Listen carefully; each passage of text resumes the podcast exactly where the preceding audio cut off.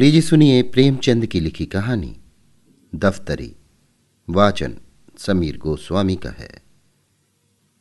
रफाकत हुसैन मेरे दफ्तर का दफ्तरी था। 10 रुपये मासिक वेतन पाता था। 2-3 रुपये बाहर के फुटकर काम से मिल जाते थे। यही उसकी जीविका थी, पर वो अपनी दशा पर संतुष्ट था। उसकी आंतरिक अवस्था तो ज्ञात नहीं, पर वो सदैव साफ सुथरे कपड़े पहनता और प्रसन्न चित्त रहता।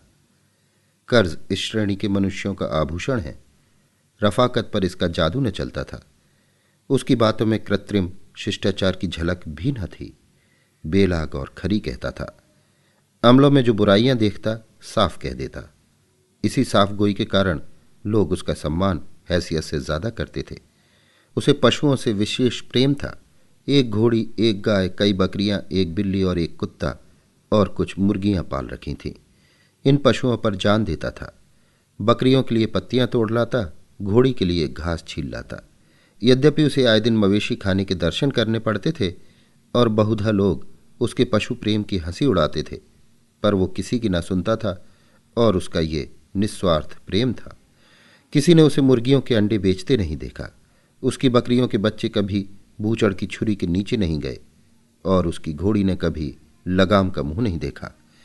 गाय का दूध कुत्ता पीता था। बकरी का दूध बिल्ली के हिस्से में आता था। जो कुछ बच रहता वो आप पीता था। सौभाग्य से उसकी पत्नी भी साध्वी थी। यद्यपि उसका घर बहुत छोटा था, पर किसी ने द्वार पर उसकी आवाज़ नहीं सुनी। किसी ने उसे द्वार पर झांकते नहीं देखा। वो गहने कपड़ों के तगादों से पति की नींद हराम न करती थी। दफ्तरी उसकी पूजा करता था। वो गाय का गोबर उठाती, घोड़ों को घास डालती, बिल्ली को अपने साथ बिठाकर खिलाती। यहाँ तक कि कुत्ते को नहलाने से भी उसे घृणा न होती थी। बरसात थी, नदियों में बाढ़ आई हुई थी। दफ्तर के कर्मचारी मछलियों का शिकार खेलने चले। शामत का मारा रफाकत भी उनके साथ हो लिया। दिन भर लोग शिकार खेला किए। शाम को मूसलाधार पानी बरसने लगा। कर्मचारियों ने तो एक गांव में रात काटी, दफ्तरी घर चला, पर अंधेरी रात राह भूल गया और सारी रात भटकता फिरा। प्रातःकाल घर पहुंचा तो अभी अंधेरा ही था, लेकिन दोनों द्वारपट खुले हुए थे। उसका कुत्ता पूंछ दबाए करुण स्वर से कराहता हुआ आकर उसके पैरों पर लोट गया। द्वार खुले देखकर दफ्तरी का कलेजा सन्न से हो गया। घर में कदम रखे तो बिल्कुल सन्नाटा था। 2-3 बार स्त्री को पुकारा, किंतु कोई उत्तर न मिला। घर भाएं भाएं कर रहा था। उसने दोनों कोठरियों में जाकर देखा। जब वहां भी उसका पता न मिला तो पशुशाला में गया।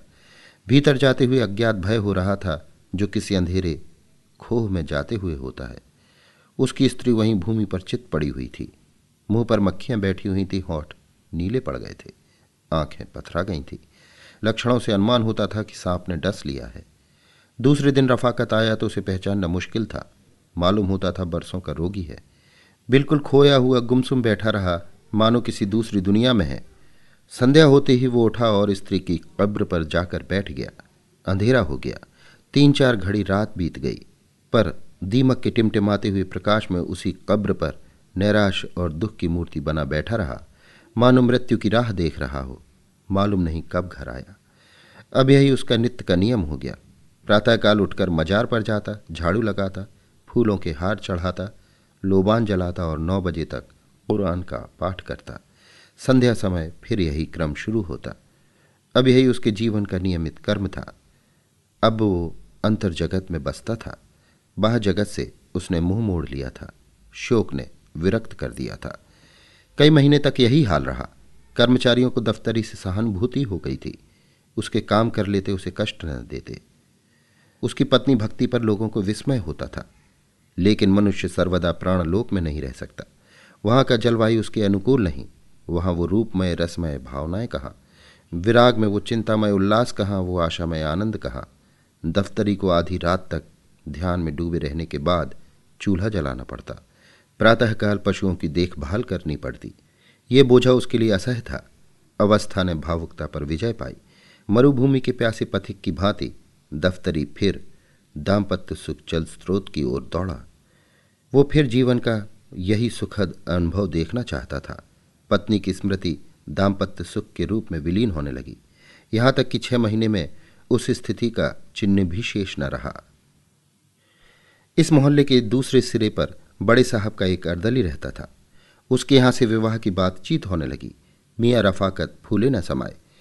अर्दली साहब का सम्मान मोहल्ले में किसी वकील से कम न था। उनकी आमदनी पर अनेक कल्पनाएं की जाती थी।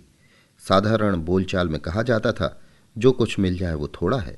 वो स्वयं कहा करते थे कि तकाबी के दिनों में मुझे जेब की जगह थैली रखनी पड़ती थी। दफ्तरी ने समझा भाग्योदय हुआ। इस तरह टूटे जैसे बच्चे खिलौने पर टूटते हैं। एक ही सप्ताह में सारा विधान पूरा हो गया और नववधू घर में आ गई। जो मनुष्य कभी एक सप्ताह पहले संसार से विरक्त, जीवन से निराश बैठा हो, उसे मुंह पर सेहरा डाले घोड़े पर सवार नवकुसुम की भांति विकसित देखना मानव प्रकृति की एक विलक्षण विवेचना थी। किंतु एक ही अठवारे में नववधू के जौहर खुलने लगे। विधाता ने उसे रूपेंद्रिय से वंचित रखा था, पर उसकी कसर पूरी करने के लिए अति तीक्ष्ण वाकेंद्रिय प्रदान की थी।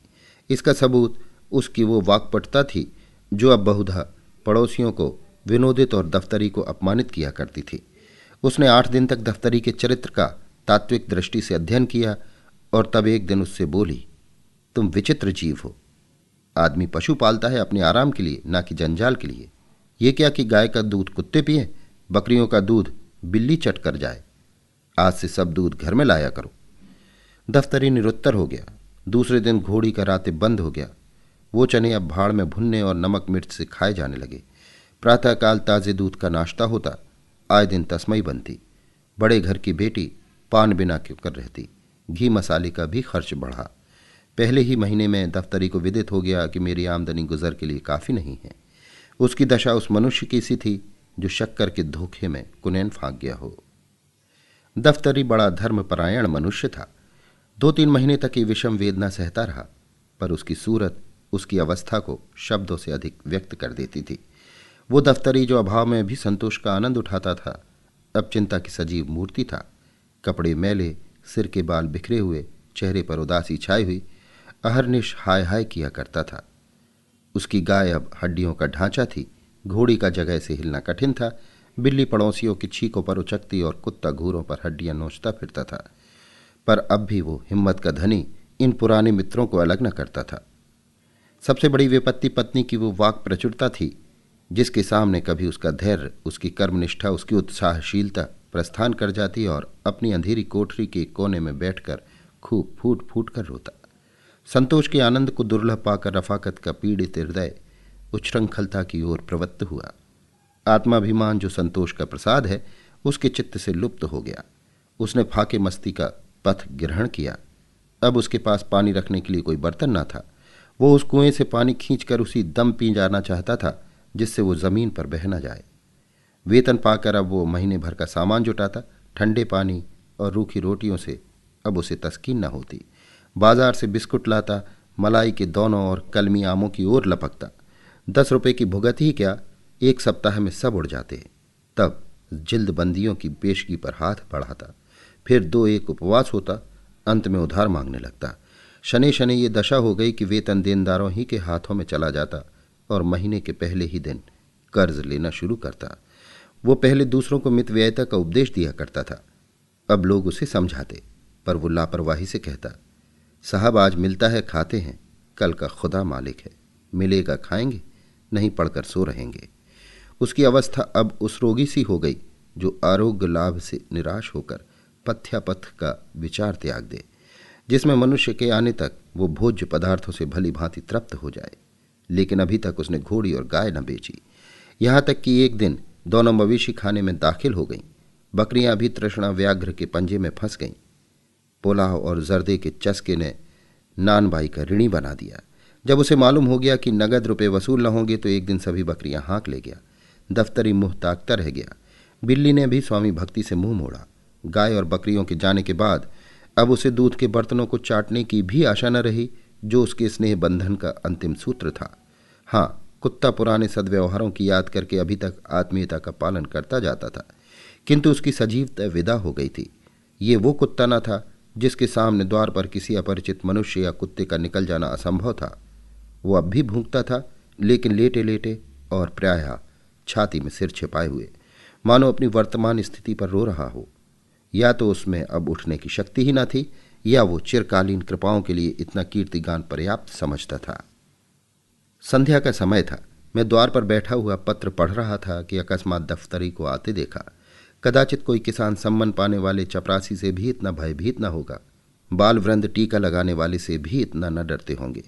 मैं अव्यवस्थित होकर उठा और चाहा कि अंदर जाकर द्वार बंद कर लूँ, कितने में दफ्तरी लपक कर सामने आ पहुँचा।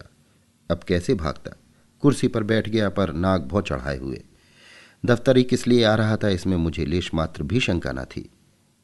ऋणेक्षुओं की हृदय चेष्टा उनकी मुखाकृति पर, उनके आचार व्यवहार पर उज्ज्वल रंगों से अंकित होती है। वो एक विशेष नम्रता, संकोचमय परवशता होती है जिसे एक बार देखकर फिर नहीं भुलाया जा सकता।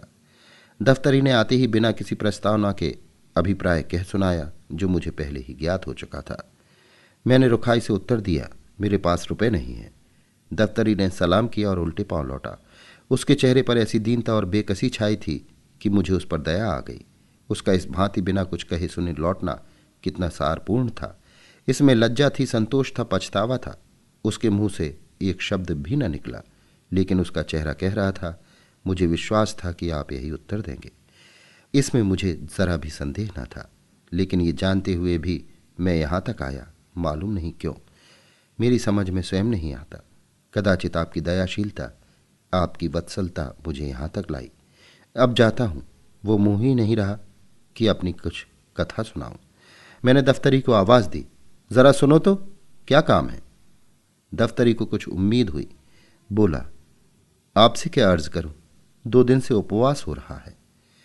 मैंने बड़ी नम्रता से समझाया, इस तरह कर्ज लेकर क्या दिन तुम्हारा काम चलेगा? तुम समझदार आदमी हो, जानते हो कि आजकल सभी को अपनी फिक्र सवार रहती है, किसी के पास फालतू रुपए नहीं रहते, और यदि हों भी तो वो ऋण देकर रार क्यों लेने लगा? तुम अपनी दशा सुधारते क्यों नहीं? दफ्तरी ने विरक्त भाव से कहा, ये सब दिनों का फेर है, और क्या कहूँ, जो चीज़ महीने भर के लिए लाता हूँ वो एक दिन में उड़ जाती है। मैं घरवाली के चटोरेपन से लाचार हूँ। अगर एक दिन दूध न मिले तो महना मत मचा दे, बाजार से मिठाइयाँ न लाऊँ तो घर में रहना मुश्किल हो जाए, एक दिन गोश्त न पके तो मेरी बोटियाँ नोच खाए। ख़ानदान का शरीफ हूँ, ये बेइज्जती नहीं सही जाती कि खाने के पीछे स्त्री से झगड़ा तकरार करूँ। जो कुछ कहती है सिर के बल पूरा करता हूँ। अब खुदा से यही दुआ है कि मुझे इस दुनिया से उठा ले, इसके सिवाय मुझे दूसरी कोई सूरत नहीं नजर आती। सब कुछ करके हार गया। मैंने संदूक से 5 रुपए निकाले और उसे देकर बोला, ये लो, ये तुम्हारे पुरुषार्थ का इनाम है।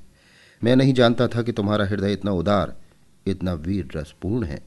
ग्रह दाह में जलने वाले वीर रणक्षेत्र के वीरों से कम महत्वशाली नहीं होते।